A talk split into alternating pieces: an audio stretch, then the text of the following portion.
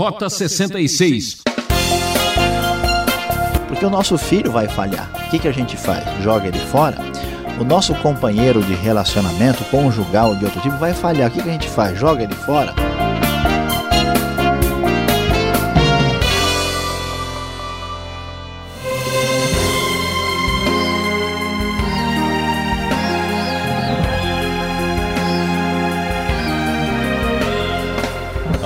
Que maravilha! O programa Rota 66 é uma estrada de bênçãos e um caminho de milagres. Estamos entrando no ar com a série Salmos e o professor Luiz Saião veio com sua calculadora para falar de números. Conte as bênçãos, conte quantas são. Esse é o tema do programa de hoje que vai comentar os Salmos 103 até o 106. Você já parou para ver quantas coisas boas Deus fez? Uma pequena fé levará a tua alma ao céu. Uma grande fé trará o céu para a sua alma. É, na hora de reclamar, a gente conta para todo mundo. Na hora de louvar, a gente nem conta, não é mesmo? Fique agora com o mestre Saião e comece a contar as bênçãos. Rota 66. Hoje falando sobre os Salmos de 103 a 106. O tema de nossa reflexão será: Conte as bênçãos, conte quantas são. Certamente você que nos ouve no Rota 66 poderia enumerar diversas bênçãos da parte de Deus na sua vida. Mas, infelizmente, nem todo mundo tem esta consciência daquilo que Deus faz para abençoar a nossa vida. Inclusive, em muitas celebrações religiosas, há aquelas pessoas que muitas vezes parecem fora de lugar, parece que não entendem a alegria e a felicidade daqueles que louvam e acabam ali agradecendo publicamente a Deus pelo aquilo, por, por aquilo que Deus tem feito na vida deles. O salmista fala sobre essas bênçãos e ele apresenta um resumo especial sobre as bênçãos divinas e por que nós devemos contar as bênçãos e adorar e louvar a Deus. Veja, logo no versículo 1, na NVI, o Salmo 103 diz: Bendiga o Senhor a minha alma, bendiga o Senhor todo o meu ser. Bendiga o Senhor a minha alma, não esqueça nenhuma de suas bênçãos. É Ele que perdoa todos os seus pecados e cura todas as suas doenças, que resgata a sua vida da sepultura e o coroa de bondade e compaixão, que enche de bens a sua existência, de modo que a sua juventude se renova como a águia. O Senhor faz justiça e defende a causa dos oprimidos. Ele manifestou os seus caminhos a Moisés, os seus feitos aos israelitas. O Senhor é compassivo e misericordioso, muito paciente, cheio de amor. Não acusa sem cessar, nem fica ressentido para sempre. Não nos trata conforme os nossos pecados, nem nos retribui conforme as nossas iniquidades. Pois como os céus se elevam acima da terra, assim é grande o seu amor para com os que o temem, e como o Oriente está longe do Ocidente, assim ele afasta para longe de nós as nossas transgressões. O salmista observa como Deus perdoa os pecados, cura as doenças, como nos abençoa materialmente, como traz justiça para a nossa vida e para aqueles que não têm, e como ele principalmente mostra a sua misericórdia, não nos retribuindo conforme os nossos erros. Deus, de fato, é muito bom, por isso devemos contar essas bênçãos e louvá-lo. E ele termina o Salmo 103 com tanta alegria que ele diz: Bendigo o Senhor, vocês, anjos poderosos, bendigo o Senhor, todos os seus exércitos, bendiga o Senhor, todas as suas obras, bendiga o Senhor a minha alma. Prosseguindo, continuamos com a mesma questão. Afinal de contas, vamos contar as bênçãos, elas são motivos de grande louvor. O que o salmista tem a nos dizer? O Salmo 104 depois desta introdução ampla do Salmo 103, que apresenta a ideia de que nós devemos contar todas as bênçãos e bendizer o Senhor, o Salmo 104 focaliza um aspecto específico sobre que Deus é o Deus da criação. Então veja, o Salmo 104 diz que, ó Senhor meu Deus, tu és tão grandioso, estás vestido de majestade e esplendor, envolto em luz como numa veste, ele estende os céus como uma tenda. Que bênçãos temos de Deus, o universo que ele criou. Por que ele deve ser louvado? Porque ele põe as águas dos céus, ele faz as nuvens, firmou a terra sobre os seus fundamentos para que jamais abale. Deus é aquele que faz jorrar as nascentes dos vales, que corre ah, e as águas que correm para os montes, diz o verso 10. Todos os animais bebem. Os jumentos selvagens têm a água para saciar a sede. As aves do céu fazem ninho junto às águas. Deus é que provê toda a bênção para a criação. Ele é o Deus criador. Ele faz tudo, faz crescer o pasto para o gado, as plantas que o homem cultiva. Verso 15 diz que ele traz o vinho que alegra o coração do homem, o azeite que lhe faz brilhar o rosto, e o pão que sustenta o seu vigor, as árvores, os animais, os, a cegonha, tudo. Ele fez a lua, traz as trevas quando cai a noite, ele é o Deus da criação. E é tão bonito e especial que o salmo ainda diz: Eis o mar, imenso e vasto. Nele vivem inúmeras criaturas, seres vivos, pequenos e grandes.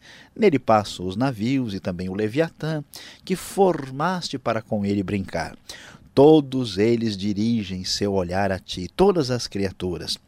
E Deus dá o alimento a elas no tempo certo. Tu lhes dás, diz o verso 28, e eles o recolhem, abres a tua mão e saciam-se de coisas boas quando, quando escondes o rosto. Entram em pânico quando lhe retiras o fôlego, morre e volta ao pó.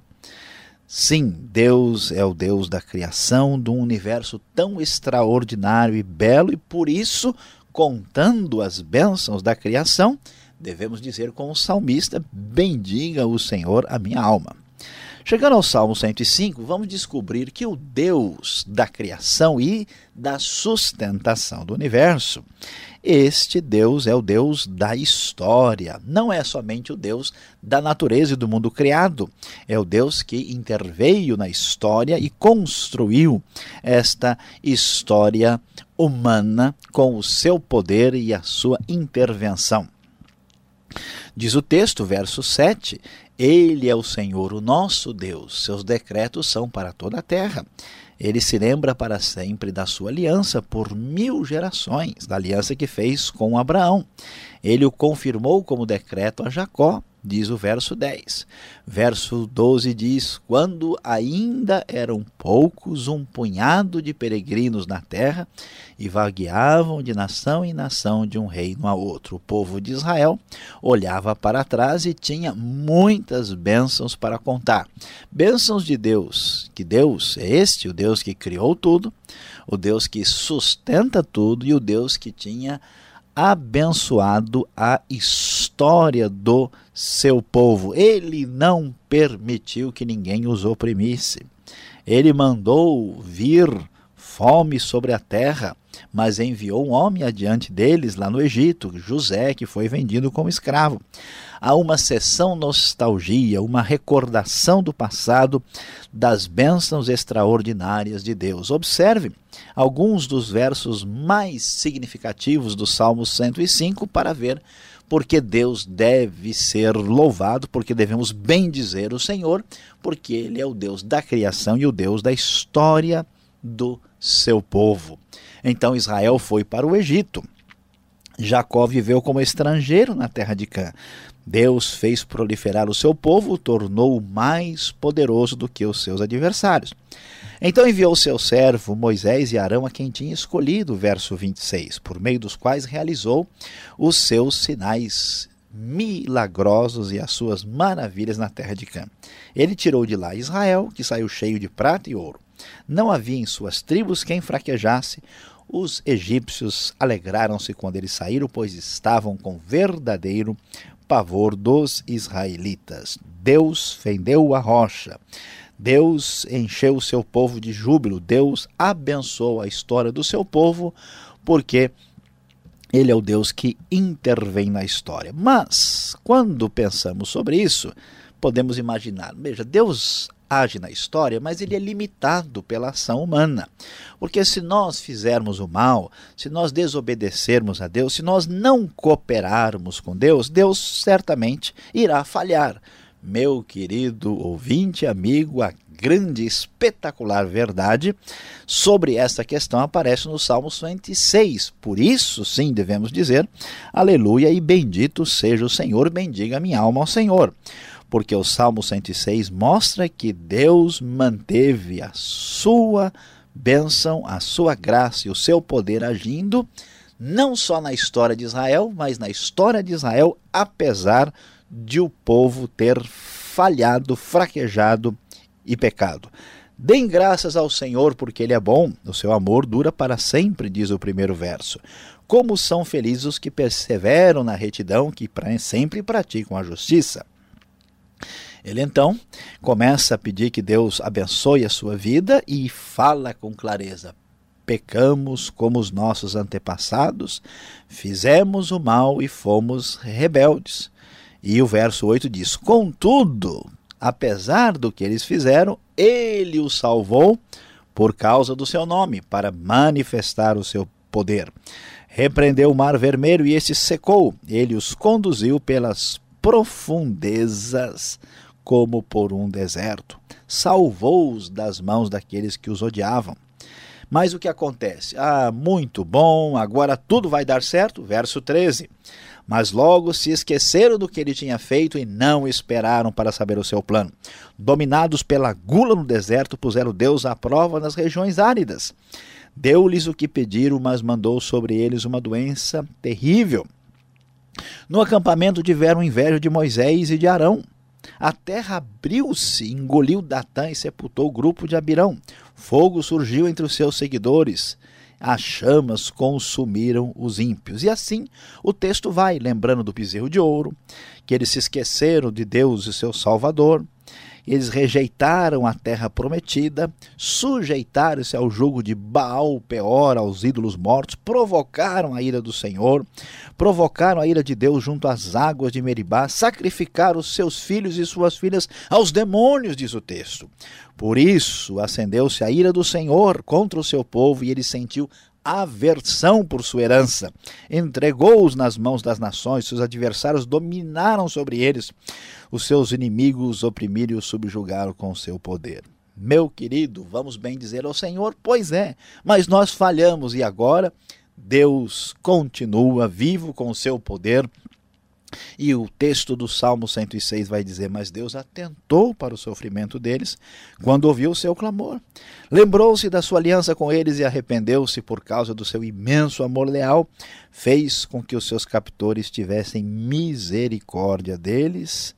Meus queridos, não importa o que aconteça. O Deus que criou tudo, que sustenta tudo, que abençoou a nossa história, tem consciência do nosso pecado e da nossa fragilidade, e por isso sim, agora você deve contar as bênçãos de verdade e reconhecer quem Deus é e o que ele faz, e agora é hora de bendizer e louvar o Senhor. Por isso, o Salmo 106 termina com um grito de louvor para o grande Deus, dizendo: Bendito seja o Senhor, o Deus de Israel, por toda a eternidade, que o povo diga Amém. Aleluia, porque Deus mantém a sua bênção, a sua graça e o seu poder, apesar daquilo que somos.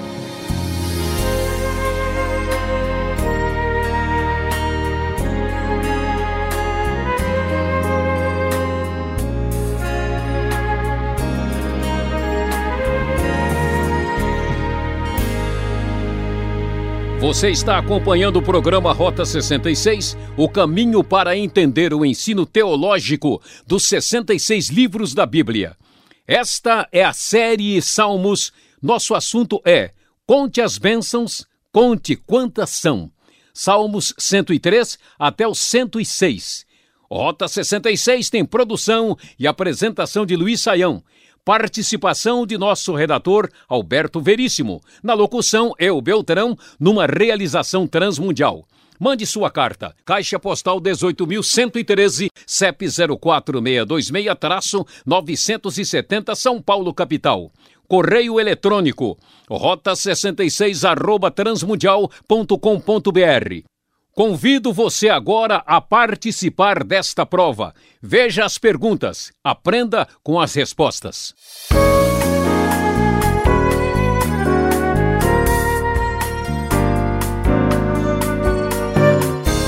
Agora a vez das perguntas aqui no Rota 66, professor Luiz Saião. A sua exposição do Salmo 103 até o 106 é muito proveitosa mas a pergunta já começa assim, engasgando. No Antigo Testamento, não tinha aquela ideia do olho por olho, dente por dente, era um negócio bem à risca.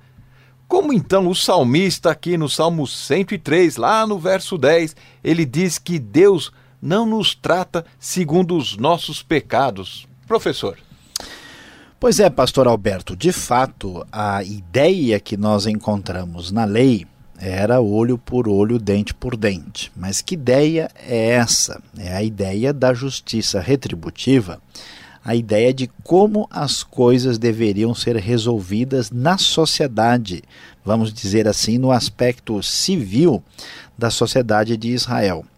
Agora veja bem, a Bíblia vai nos mostrar, na verdade, que Deus por causa do seu amor, da sua bondade, não nos trata dessa forma. Por isso o salmista descobre por várias vezes que se Deus fosse nos tratar dessa forma, muito nós já teríamos sido destruídos. Então, é importante destacar que o Antigo Testamento não traz apenas uma mensagem de lei, apenas uma mensagem de obrigação e de uma atitude de um Deus irado também nós vamos encontrar no Antigo Testamento o Deus bondoso que nos ama e intervém na nossa vida para nos abençoar. E de fato, a sua misericórdia, a sua paciência é que permite que nós tenhamos mais uma chance para resolver o problema dos nossos pecados e das nossas falhas. O Salmo 104. Qual é o contexto deste salmo? O assunto parece ser criação. Agora, o verso 30 fala que Deus envia o seu espírito.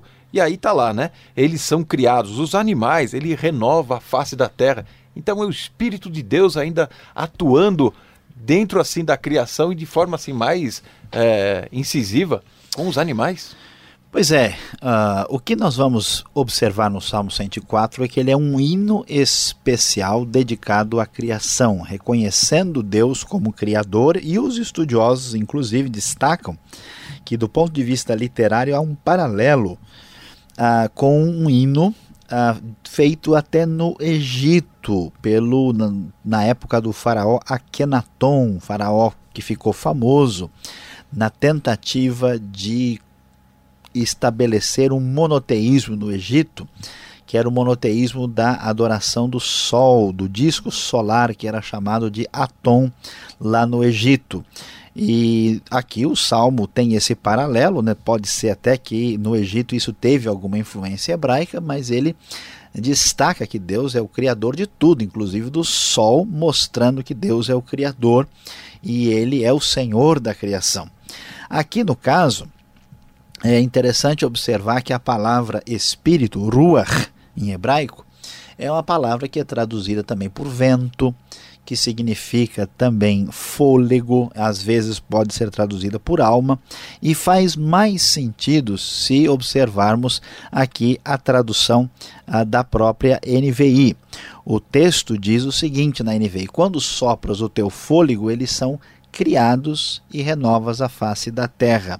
Ou seja, não é bem a ideia assim de que o espírito de Deus está fazendo uma outra criação novamente. Pode ser a ideia do Espírito no sentido daquele que supervisiona toda a criação, mas a maioria das traduções entende que a referência é ao fôlego de vida que Deus nos dá e dá a todos os animais e a face da terra renovada, porque quando Deus eh, envia esse fôlego, eles são criados. Agora, vale a pena destacar também que na antiguidade, para a antropologia hebraica, a visão de mundo semita antiga, eles não faziam tanta diferença entre espírito e fôlego. Havia uma, uma visão de uma inter-relação entre as duas ideias. Agora, esse Deus que você acabou de falar e é apresentado aqui nos Salmos, tão infinito, onipotente, poderoso, o Criador eh, não só da Terra, mas do universo todo.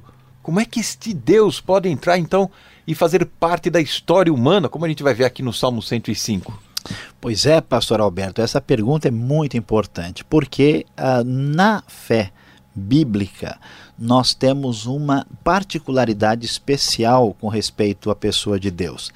As divindades criadas pelo homem através da história, ou elas são tão distantes, tão distantes, que são inalcançáveis e não se aproximam nem do mundo, ou elas se confundem com o próprio mundo. Na fé cristã é que nós vamos encontrar uma coisa interessantíssima que Deus é totalmente distante, poderoso, absolutamente onipotente, mas misteriosamente ele pode entrar no nosso universo, na nossa história.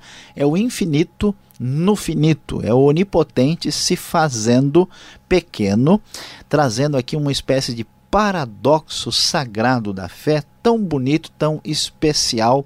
É único caso quando Deus é totalmente poderoso e amigo, totalmente distante e próximo ao mesmo tempo, senhor do tempo e do espaço, mas presente na história conosco. Isto é extraordinário e é um elemento especial e único da fé bíblica. Não faz sentido por causa da nossa limitação, mas é extraordinário e verdadeiro.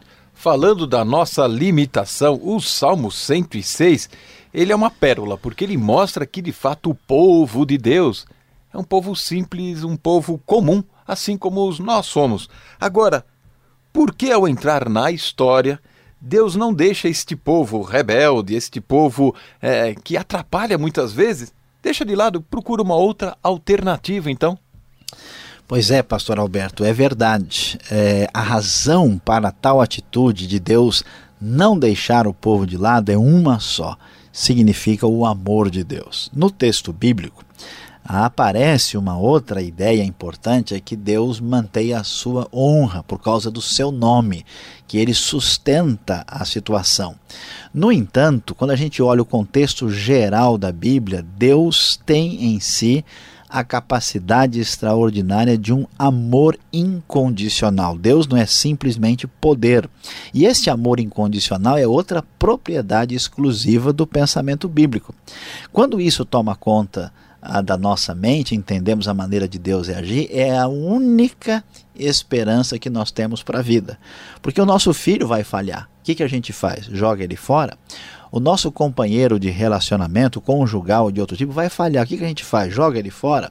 Veja que a sociedade de hoje está sendo a sociedade da descartabilidade dos relacionamentos, de todo tipo de, eh, eh, de contato e parceria entre os seres humanos, porque este amor incondicional saiu de cena apesar do povo de Israel, apesar da igreja, apesar dos uh, responsáveis pelo programa Rota 66 e dos ouvintes, Deus mantém o seu amor incondicional e isso é simplesmente impressionante e nos dá uh, alegria e felicidade, condição de continuar. Obrigado, Sayão, pela, pelas respostas. Você que achava que não tinha tantas bênçãos para contar, quantas são, hein? Vai saber de mais uma a seguir.